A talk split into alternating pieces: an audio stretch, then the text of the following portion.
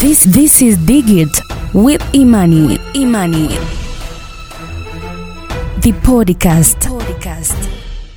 Hivi umeshawahi kuibiwa simu ama kifaa chako cha mawasiliano ama hata kuona tu rafiki yako akikumbana na kadhia hii? Bila shaka wengi wetu tumekuwa wahanga wa kuibiwa simu ama kushuhudia rafiki zetu na watu wetu wa karibu wakikumbana na hii kasumba. Baada ya kuibiwa simu, ni nini kilifuata? Zile data zako na taarifa zako ambazo zilikuwa kwenye simu, je, unafahamu wale wezi wanakwenda kuzitumiaje?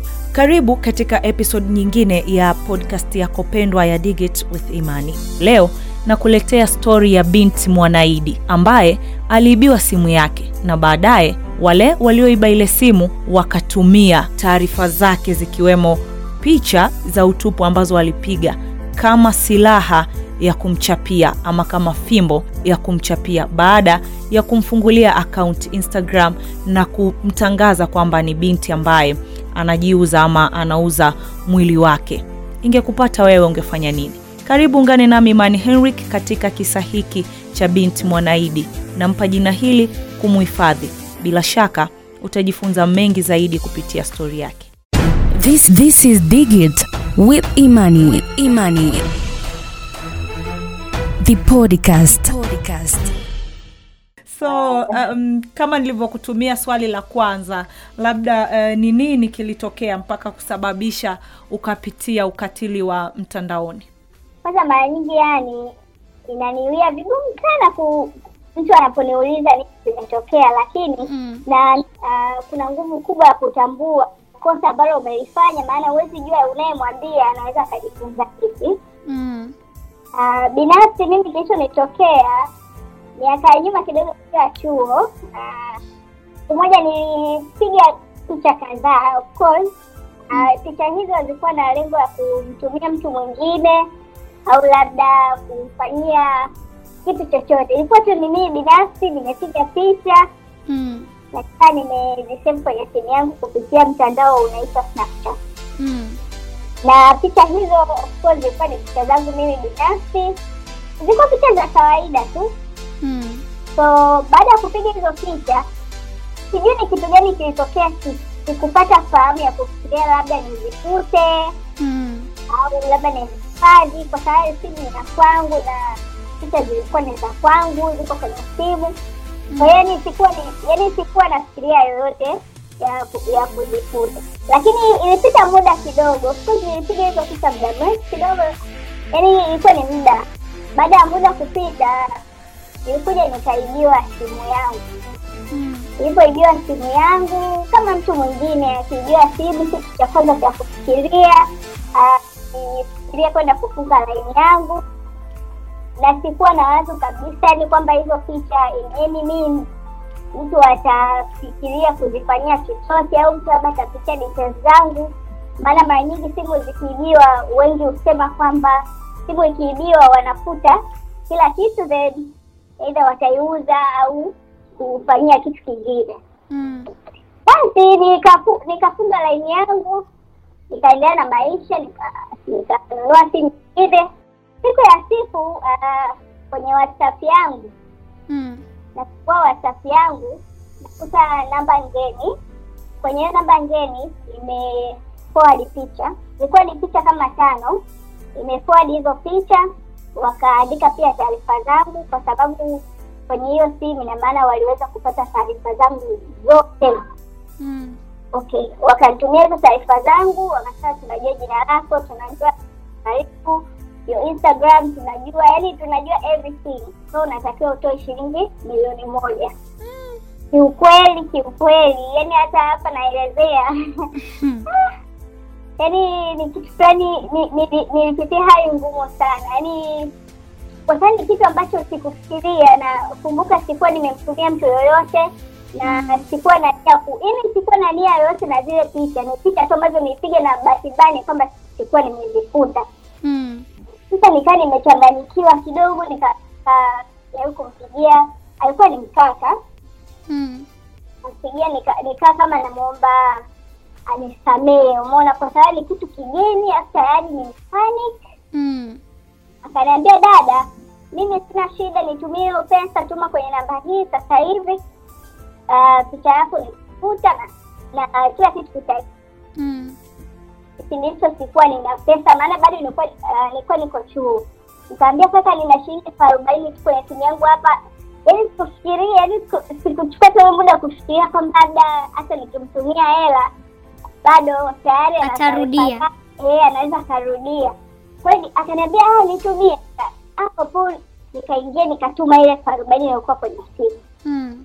baadaye baada ya ku yani nisha panic panic kidogo nina rafiki yangu mmoja tulikuwa tunasoma naye Mm. nikasema tu moja nimpigie maana kidogo yeye ni mjanja mjanja wa haya mambo ya simu Mm. nikamwambia situation lakini nilimwambia situation uh, kwa mtu ambaye wa karibu kwamba imemtokea kitu kama hicho kwa bahati nzuri akaniambia irudisha huo muamala haraka kwa sababu mara nyingi matukio ya hivi ukishamtumia hela ukaa ukijua kwamba itatekelezwa namna hiyo kwa hiyo hapo ukituma hela haitokusaidia chochote bora urudishe hela na kuangalia namna nyingine ya kuweza kutatua iko kitu Mm. basi kwa sababu ni rafiki wa karibu na kabisa ni ni mbobezi kwenye mambo ya simu na nini nikarudisha ule mwamara Mm. Ile kaka akapiga tena simu sasa katika kupiga nilikuwa nachua niongee nini kwa sababu nisharudisha ule mwamara huku nawaza itakuwaje Mm. Basi akanipigia simu akanipigia simu sana sikuwa napokea Mm. akaingia whatsapp tena akanitumia baadhi ya picha za watu ambao wamewahi kupostiwa instagram na picha zao yaani wanachofanya wanaingia instagram wanafungua akaunti Mm. wanaweka picha zako wanaweka na zako wanafolo watu unawajua na wanaweka taarifa ya kuwa kama mtu unajiuza kwa hiyo akanitumia akaniambia akanitumia hizo picha akaniambia dada kama unataka uh, utatue hili- tatizo tuma hiyo hela usifanye ujanja wote maana wako wenzako walikuwa wajanja wamefanya hivi umeona tumewaposti na vitu vyao pia vimeharibika kwa sababu ya ujanja huo. Kwa hiyo kama utaki kitu chochote kiharibike, tuma hiyo pesa. Nilichanganyikiwa sana, nikampigiza yule rafiki yangu nikamwomba tukutane, yani nitamani tu mtu ambaye ni anaweza akanisaidia ikatatulika papo, lakini haikuwezekana. Yaani kwa ufupi haikuwezekana. Mm. Uh, baadaye usiku siku hiyo hiyo ambayo nimetafuta usiku nikatumiwa akaunti ambayo tayari ishafunguliwa Instagram Mm. wakawa wameweka majina yangu wakawa wamefolo watu ambao nimewafolo kwa sababu taarifa zangu walikuwa nazo uh, na kwa sababu na taarifa zangu wameweka namba pale wameweka majina kamili wamewafolo wale watu wa karibu nilichanganyikiwa zaidi nikajaribu kuangalia mtandaoni namna gani naweza nikafuta ile akaunti lakini mfano um, instagram ili kufuta hiyo akaunti haifutiki haifutiki muda huo huo kwa sababu lazima utume ripoti afu waifanyie kazi ndo ifutiki. nikaendelea kutafuta rafiki zangu wengine karibu wa kike nikaa naambia kiukweli yani sikupata msaada wowote. Yani nilikuwa kwenye hali ile ya ku, ya kuhaha hapa na pale hapa na pale. Mm. basi siku ya kwanza ikapita siku ya pili kani hivyo hivyo akaunti yangu ikawekwa. Ile akaunti ilifungwa. Kuna namna ilifungwa yani mtu hawezi mtu hawezi kuona lakini kuna namna walifungua tena akaunti nyingine ilifungulia tena akaunti nyingine na baadaye nikakuta nimeajiwa nimeadiwa kuna grupu whatsapp. Kwenye hiyo grupu kuna watu picha zangu zikatumwa humo ndani zikawa zinadiskasiwa kwamba kuna huyu binti fulani fulani ni mjanja sana picha zake ndo hizi hapa. Na hiyo grupu ilikuwa ni lina watu wengi ambao na wao wakawa kama wanashadadia hiko kitu. Mm. basi yule kaka kanitafuta tena kaniambia dada tuna namba za watu wako wa karibu tuna namba ya baba yako tuna namba mama yako tuna namba kwa ufupi taka kutuma wasafi yote tunatuma yaani ah, iseni nadisia ila inaumiza. Ah, yaani yaani yaani ni ilinichukua muda mrefu yaani kitu kilichukua muda mrefu sana ilikuwa kama wiki yaani kwa zaidi ya wiki nadhani Mm. iendelea yaani ikanibidi niwe jasiri sasa kwa sababu Mm. tayari taarifa zangu zote zilikuwa kwao kwa huyo kaka na inaonekana kama ni watu wanasaidiana kwa Mm. sababu kitendo tu cha kuweza kufungua instagram kitendo cha kuwa na grupu inaonekana ni, ni, ni uka utaratibu fulani ambapo ambapo watu hufanya yani ni kama wanauziana hizo taarifa kitu kama hicho unavyoona basi nikaendelea yani eti sikuwa na kitu chochote kwa sababu sikuwa na mtu yote wa karibu wa kuniambia kwamba fa- fuata hatua hii umeona eh, au nenda sehemu fulani utasaidiwa. Kwa hiyo nilichokuwa nachofanya nikiona nimefungulia ile page maana walikuwa wakifungua wananihitaji. Ina maana ina- maana nilichokuwa nafanya naenda kule na report napigia rafiki zangu wa karibu naambia jamani nendeni mkaripoti ile peji ili ifungwe maana wanaendelea kufollow watu. Basi kuna watu kuna baadhi ya watu waliona wengine wakawa nitumia meseji Mm. tumeona fulani fulani kwa sababu tayari taarifa iko kule nilitoka nafanya nilikuwa situation ilivyotokea wengine walikuwa wanaelewa wananipa pole kwamba sometimes hutokea ni kumfunza mwingine anaanza kukuuliza kwa nini wewe kwa nini ulifanya hivyo kwa nini ulifanya hivyo umeona eh? Mm. kitendo ambacho ni kilikuwa ni kina yaani unafikiria kama watu wangu wa karibu wananiambia hivi ikitokea wazazi wangu au napofanya kazi wakapata hizi itakuwa kwenye hali gani Mm. Yaani kwenye hali ambayo yani natembea lakini yani kuwa natembea lakini sizani kama nilikuwepo Mwili upo hapo lakini akili iko sehemu nyingine. akili iko sehemu nyingine kabisa yani nadhani ile ilikuwa ni hatua ambayo yani mtu unaweza ukadondoka tu barabarani hivi kwa sababu unakuwa una shida kubwa ambayo huwezi kumwambia mtu yoyote ambaye atakusaidia Mm. sasa wale wa karibu nawaambia ataishia kukwambia pole mwingine ata mwingine ata, ataanza kuku mwingine anaweza kuku anaweza kama kukushauri ni kweli ni kosa lakini ha, haikutakiwa yani kufikia kiasi hicho kwa hiyo process iliendelea sana bahati nzuri huyo rafiki yangu ambaye kidogo ni mtaalamu wa mambo ya simu tukashirikiana naye kujaribu kutafuta kuangalia hiyo laini ni nani. Baadaye hiyo laini ikaja ikaonekana ni ya mtu yuko Mwanza. Sasa sijui alikuwa Mwanza au alikuwa Mwanza, unaona eh? Mm. ikawa changamoto kidogo. Sasa tayari mtu yuko Mwanza na anabadilisha namba, na hisi anakuwa na, ana, alikuwa anafahamu kwamba hii namba hii ikinani anabadilisha. Kwa hiyo kuna wakati ukichata hauipati ile namba Mm. anakupigia hata kwa namba nyingine tofauti tofauti. Kwa hiyo mwisho wa siku unakuwa na nijikuta nikaa na namba kama kama tano hivi tofauti tofauti. Mm. Baadaye nikajiongeza tu mwenyewe, nikasema ngoja niende polisi nikatoe taarifa Yeah. ya so basi nikaenda polisi nika nikaelekezwa kwenye dawati la, la la mambo ya mitandao Mm. nikaenda nikatoa taarifa. Bahati nzuri, yaani kizuri, nilikutana na polisi wa kike akanisikiliza vizuri, Mm. akaniambia leta taarifa, aka- nika nika nika nikapiga zile picha za za za hizo picha ambazo alikuwa amenitumia na yale mawasiliano na namba pia nikapeleka, wakaniambia wanafuatilia.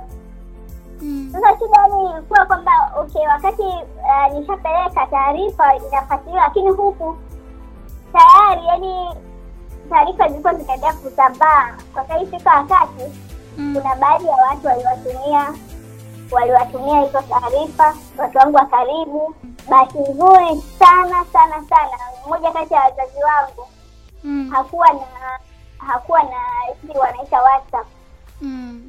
lakini mzazi wangu mmoja alikuwa na WhatsApp na wakamtumia, na walivyomtumia yaani walivyomtumia wakanitumia message, tumemwambia mzazi wangu, Mm. yaani nilikuwa kwenye hali yaani yaani ni hali fulani ya presha kila wakati.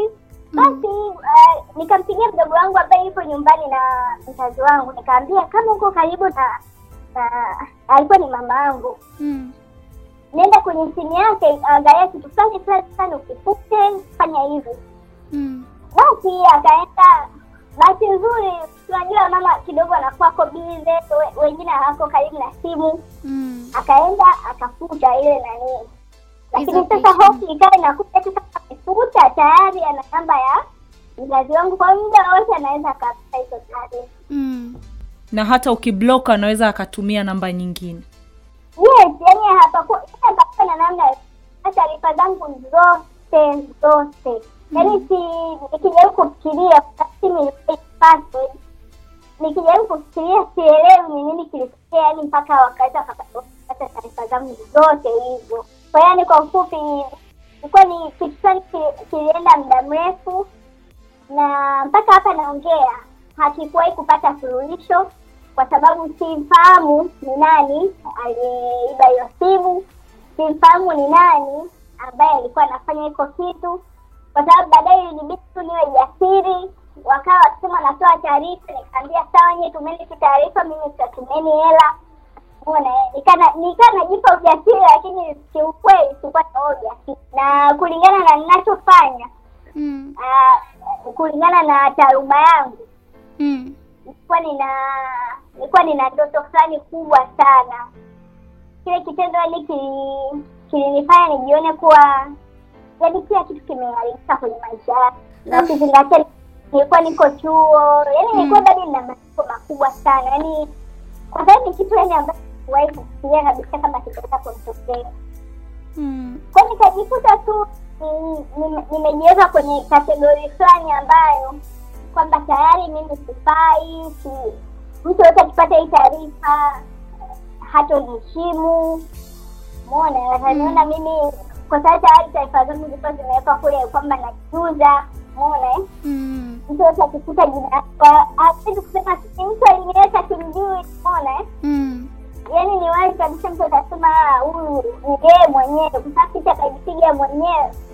Mona jina kaweka mwenyewe namba kaweka mwenyewe. Mm. lakini akaunti alikuwa ya kwangu ndo hivyo. Tayari mtu alikuwa na taarifa yangu.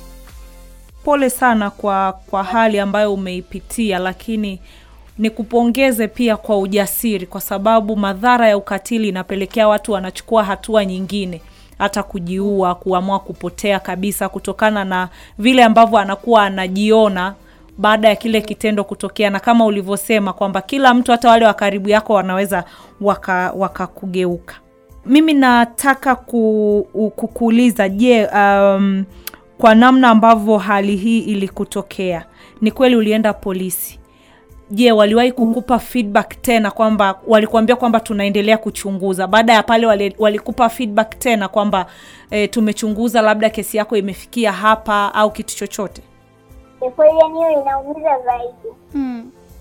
sikuwahi kupata taarifa yoyote Ni- nilienda kufuatilia yani baada ya kupeleka zile taarifa nilienda kufuatilia ma- ya pili nikaambiwa tu taarifa zako zinafuatiliwa wakaniambia hizo namba hazipatikani mbona haziko hewani Mm. hizi namba ndo hizi ambazo zimetafuta kwa hiyo wakaniambia tu watanipa taarifa Mhm. sikupata urejesho wowote mpaka leo hii napozungumza sasa hivi Mm. sijui ni nini kilitokea Na ilikuchukua muda gani kuamua tena kurudi mtandaoni? haikunichukua muda kurudi mtandaoni Mm. lakini kitu ambacho kilibadilika Mm. ni lazimu nibadilishe vitu vingi sana Mm. kuanzia zangu za simu Mm. ili- ilinibidi nibadilishe ili nisiweze kupatikana tena na wale watu Mm. uh, mtandaoni ilinibidi nibadilishe kwa sababu uh, majina yetu wa Tanzania tuna majina matatu Mm. kwa kuwa tayari walikuwa na majina yangu ma, mawili ambayo nadhani taarifa zangu nyingi zilikuwepo kwenye simu ya hayo majina mawili Mm. ikanibidi nibadilishe niweke hilo jina lingine na na mpaka leo kwenye kutambulisha mara nyingi natumia jina lile la pili linakuwa la kwanza jina lile la kwanza linakuwa la pili Mm. na ilinibidi nifanye hivyo kutokana na na kazi zangu kutokana na malengo yangu Mm. ili i- ilinilazimu kuwepo kwenye mitandao ya kijamii ili kuwasilisha vile vitu navyovifanya maana nafahamu pia lisha kuwa kuna hizo changamoto za za za ukatili kijinsia mitandaoni lakini bado mitandao ni sehemu kubwa sana ya mtu kutangaza kazi zako Mm. na hata kuhifadhi vile vitu vya msingi ambavyo unavifanya ili watu wavifahamu kwa hiyo ilinilazimu nirudi mtandaoni mapema lakini kwa kwa kuwa makini zaidi ili nisiweze kupatikana na wale watu kizingatia kwamba nilikuwa siwajui Mm. na wana taarifa zangu zote yes kwa hiyo ndo kitendo kama mwezi mmoja Mhm. kuweza kurudi mtandaoni Ukiacha hizi athari za eh, kisaikolojia kama ulivyosema, athari ipi nyingine uliipata kutokana na hii experience ambayo ulipitia? yaani sana sana Mm. sasa nikasema ni saikolojia ina ina kubwa sana kuathirika kwenye kwenye kitu kutamka pale hii inavyozungumza. Mm. kila anachofanya au kila anapokuwa labda nina posti au kila hata napokuwa na na najikuta niko kwenye majukwaa kuzungumza au niko kwenye sehemu yoyote ambayo inakuwa ni ya public kwamba najua na, na, najua jina langu litafika kwa watu wengi. Nakuwa ni mtu yule wa kujiweka nyuma. Yaani sitamani kuwa mtu wa kuonekana sitamani kuwa mtu wa ku yaani hata fursa ikijitokeza. Mm. kichwani kwangu kinachorudi ni kwamba haujakamilika. Wewe ni yani hauna tabia nzuri yani hauna maadili mazuri. Kuna sehemu jina yako likienda unaweza uka ukasababisha uka, uka- mambo mengine. Kitu ambacho kinanifanya mara nyingi fursa zikija najiweka nyuma naona hapana. Sisi nikajiweka huko wakapata taarifa zangu au labda mtu akasikia jina langu kikatokea kitu hiki na hiki Mm. kwa hiyo psychologically ime- ime- ime imeniathiri sana na imenirudisha nyuma maana hata nikijaribu kufikiria kwamba malengo yangu Mm. siku moja ikufika pale iko kitu kinanirudia kichwani kwamba tayari kuna kosa fulani umelifanya na alijapata utatizi utatuzi mpaka siku. huwezi jua kesho yako itakuwaje muda wowote wanaweza wakaja hao watu mtandaoni wakaleta waka, waka, wa- hizo taarifa zako tena umeona eh? Mm.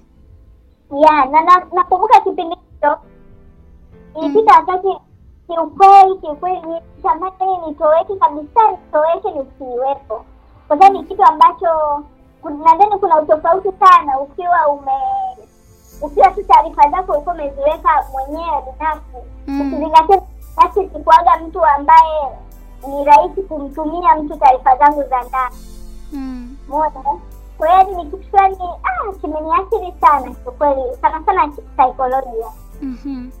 Kuna wanawake wengi ambao wamepitia hali kama yako na hawajarudi mtandaoni kama unavyosema we, kutokana na kazi zako, lakini ndoto zako pia ilikulazimu kupiga moyo konde na kurudi mtandaoni. Kuna wengine wana ndoto kubwa kama ambavyo unazo wewe, lakini hawajapata ile courage ya kurudi mtandaoni. Unawaambia nini?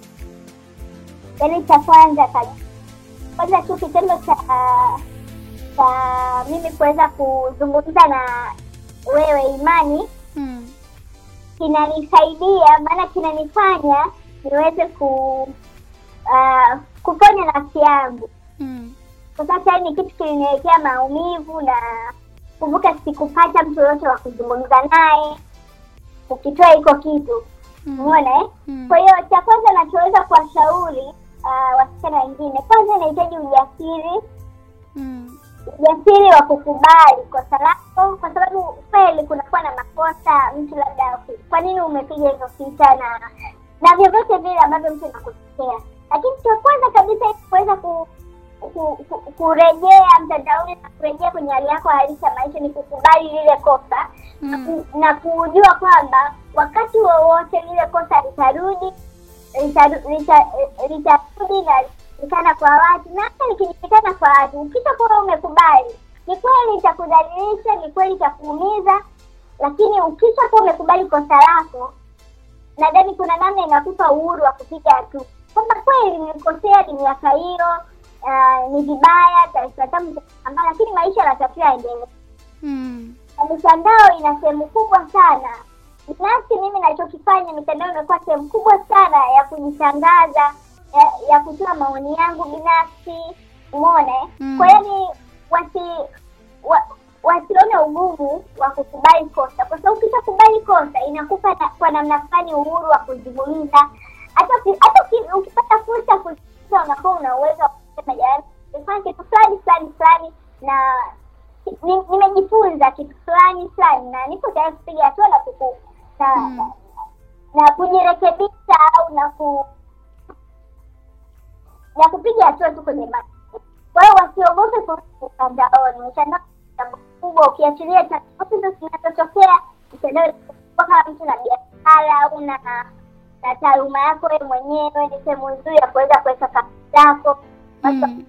fahamu, ukawasilisha mawazo yako, mona Ah, kitu kama hicho. Mi ni kushukuru sana Lucia kwa kupata hiyo courage, lakini pia kuweza kuwashauri, kuwashauri wanawake wengine ambao wanapitia um, mikasa kama hiyo hasa mtandaoni. Natamani kurudishe nyuma kidogo, ulienda polisi lakini bado eh, mwitiko wao haukuwa mzuri sana. Una wito gani kwa jeshi la polisi katika kushughulikia eh, kesi kama hizi ambazo wanawake wengi wamekuwa wahanga? Mimi wito wangu mkubwa sana ni walichukulia kwa jicho la tatu, Mm. yaani kama jinsi ambavyo mengine yanavyochukuliwa. Nadhani uh, ishu ya ukatili inatakiwa kuchukuliwa pia kwa umakini, isiwe tu ile kwamba kwa nini wewe umefanya kosa hili. Yani kweli mtu anakuwa amefanya kosa, lakini kumbuka, kupitia hilo kosa linaweza likamharibia maisha yake ah, ya mbali kabisa. Umeona, lakini kwenye familia yake, watu wanaomzunguka, biashara yake na vitu vile. Kwa hiyo nadhani pia nadhani ni kuchukulia tatizo kwa umakini na na na kwa uzito kama jinsi ambavyo makosa mengine yanachukuliwa Mm. na na iwe ni namna yani isiwe namna ya ku ya ku ya kumwangalia tu yule aliyefanya kwamba kwa nini umefanya kitu fulani? Hapana. Yaani li- li- lizingatiwe sana maana lina uwezo mkubwa sana wa kuharibu maisha au hata kupelekea kufanya mtu vitu ambavyo yani sio vizuri. Mhm. Na kwa kumalizia kwa sisi sasa raia watumiaji wa mitandao uh, una wito gani? Nini kifanyike unadhani ili sasa hivi vitendo vya ukatili viweze kukomeshwa? Uh, kama ambavyo umeona mwenyewe unasema kwamba mtandaoni kuna fursa nyingi uh, kufanya biashara kujifunza kupata taarifa kutoa taarifa na mengine mengi. Unadhani nini sasa kifanyike ili ukatili huu uweze kukomeshwa na watu wote hususan wanawake waweze kuenjoy na kufurahia haki za kidijitali. Uh, cha kwanza kabisa mimi naamini kabisa kinachopaswa kufanyika ni kweli ni maudhui ambayo yanapendwa na wengi lakini nadhani cha kwanza kabisa ni kwetu sisi wenyewe watumiaji wa mitandao. Mfano kitu hiki ambacho tunakizungumzia hapa uki- uki- ukijaribu kuangalia ni kitu ambacho unakuta hata mwanamke anakishadadia mwanaume anakishadadia unakuta mtu hata picha zake zime au video zimevuja mtu anashadadia kile kitu. Lakini mara nyingi kwa haraka haraka mtu afikirii kwamba kitu cha namna hiyo kinaweza kikamtokea hata yeye au kikamtokea mtu wake wa karibu na kikaweza kuleta ah, ki- ki- kikaleta changamoto kubwa sana kwenye maisha yake. Kwa kwanza kabisa naamini Tuwe na nadhani ni utu kuwepo kwa utu kwamba kitu kama hicho kikisambaa. Ni kweli ni maudhui ambayo watu wanapenda lakini badala ya kuchochea kwamba nisambazie, wengi wanatumia lugha ya connected, baada ya kuchochea kwamba kitu hicho kisambazwe wawepo watu ambao wa- at least waonyeshe kwamba kitu cha namna hiyo sio kizuri. Maana imeshajengeka kwamba ni kitu cha kawaida kwamba ah, vitu kama hivyo vikisambazwa mtandaoni ni sawa ni kitu kizuri mtu anaangalia na kitu cha msivu hiko ni cha kwanza. Lakini cha pili ah, nadhani ah, serikali ina haja ya kuia jicho sana sana kwenye mtandao. Hawa wanaofanya hivi vitu ni watu wa kawaida kabisa na wanakuwa wanatumia namba wanatumia mitandao hii tunayoitumia. Nadhani uwepo utaratibu au sheria kali kama jinsi ilivyo uh, kwenye sheria nyingine ambazo uh, za- makosa mbalimbali.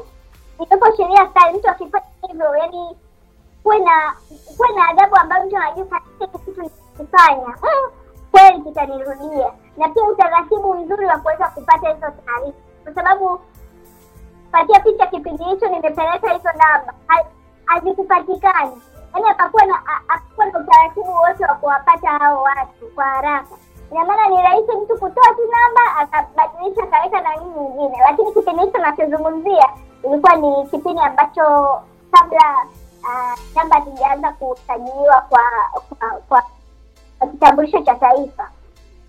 Labda kama sasa hivi hali imebadilika, lakini nadhani na, na, na, na, ili kutatua inabidi wadau pamoja na serikali kuliangalia kwa jicho la tofauti sana, maana lina athiri na wengi wanaoathirika wanakuta kabisa katika eji fulani hivi ambayo bado ni kijana, umeona, yani bado anapambana na maisha, kuna utandawazi, vitu kama hivyo, na maisha yake anaweza akabadilika kabisa kupitia hiyo mtandao. Kwa nadhani ni kitu cha kuangaliwa kwa umakini sana, sio tu kwa serikali, lakini pia hata maana huyo ambao unamchangilia leo, umeona connection yake, kesho yake anaweza akawa dada yako, kesho yake anaweza akawa mtu yoyote wa karibu kwako, na na uwezi jua kitu hicho kinaweza kikapelekea hatua gani. Kuna tupate labda historia zao, huenda hata wa, wa, wanafanya mambo makubwa kabisa ambayo uku- ukuwacha kabisa ukufikiria. Maana ukatili wa namna hiyo unakuathiri ni kwa maisha yako yote, hata kama picha zitatumwa zitafutika zitafanyeje, lakini kwa maisha yako yote tayari unakuwa umeathirika kisaikolojia. Mimi ni hayo tu. Mi nakushukuru sana sana sana kwa ku, kwanza kwa kukubali kushare na sisi eh, experience yako ya ukatili mtandaoni, jambo ambalo limekuwa gumu kwa wanawake wengine, na kama ulivyosema, unavyopata namna ya kuongea ama mtu wa kuongea naye, unapata ile ahueni tunasema na nashukuru pia kwa kutoa wito kwa wanawake wengine ambao wanapitia labda hali kama hii na wanajikataa baadaye wanakatisha hata ndoto zao. Naamini hii itakuwa moja ya kitu kikubwa sana kwa wanawake wengi kujifunza na hata wanaume kwa sababu wapo ambao wanapitia changamoto kama hii. Huenda tu hawasemi au wanaogopa. Kwao mimi ni kushukuru sana labda kama una kingine cha kumalizia. Ah, kingine cha kumalizia yani, uh, unaweza pia ukatumia hiyo changamoto mtu uliotumia kuwaelimisha, japo ni kitu fulani ni kigumu, lakini unaweza ukishapata huo ujasiri uh, ni rahisi kwako kusimama na kuwasaidia vijana wengine, maana vitu kama hivi vinatokea na vinatokea pia hadi kwa mabinti wadogo. Kwa unapopata fursa ya kuzungumza na wasichana, unapopata fursa ya kuzungumza na wanawake wenzako kuweka ili kuweka ah, kuweka hii mada ili watu wajifunze kama hivi vitu vipo na vinatokea. Kwa hiyo wawe makini, umeona vitu kama hivyo. Kwa hiyo kwa nasifika na, na kushauri sana, jitahidi kuweza kupata ujasiri. Ni vigumu na sio rahisi, yaani inahitaji ujasiri wa hali ya juu, lakini ni, ni kitu kizuri utakapoamua ku- ku- kuzungumza na wengine ili uweze ku, kupata ahueni, maana ukiwa na wa namna hiyo ndani yako inaweza ikazalisha kubwa sana ndani yako. Ni hicho tu. asante sana This this is Digit with Imani. Imani. The podcast. Podcast. Bila shaka umepata kuisikia vema stori ya binti Mwanaidi, na huenda kuna baadhi ya wasichana wengine ambao wamewahi kukumbana na mkasa kama aliokumbana nao Mwanaidi, na matokeo yake wanatoweka kabisa mtandaoni ama kubadili namna ama style ya kupakia maudhui yao mtandaoni. Ni kusihi tu kama uh, una experience kama hiyo ambayo imeipitia Mwanaidi, tafadhali tuachie maoni yako hapo kupitia kurasa zetu za mitandao ya kijamii Facebook, Twitter na Instagram kwa jina la Digit with Imani. Mpaka wakati mwingine, kwa heri. This this is Digit with Imani. Imani. The podcast. Podcast.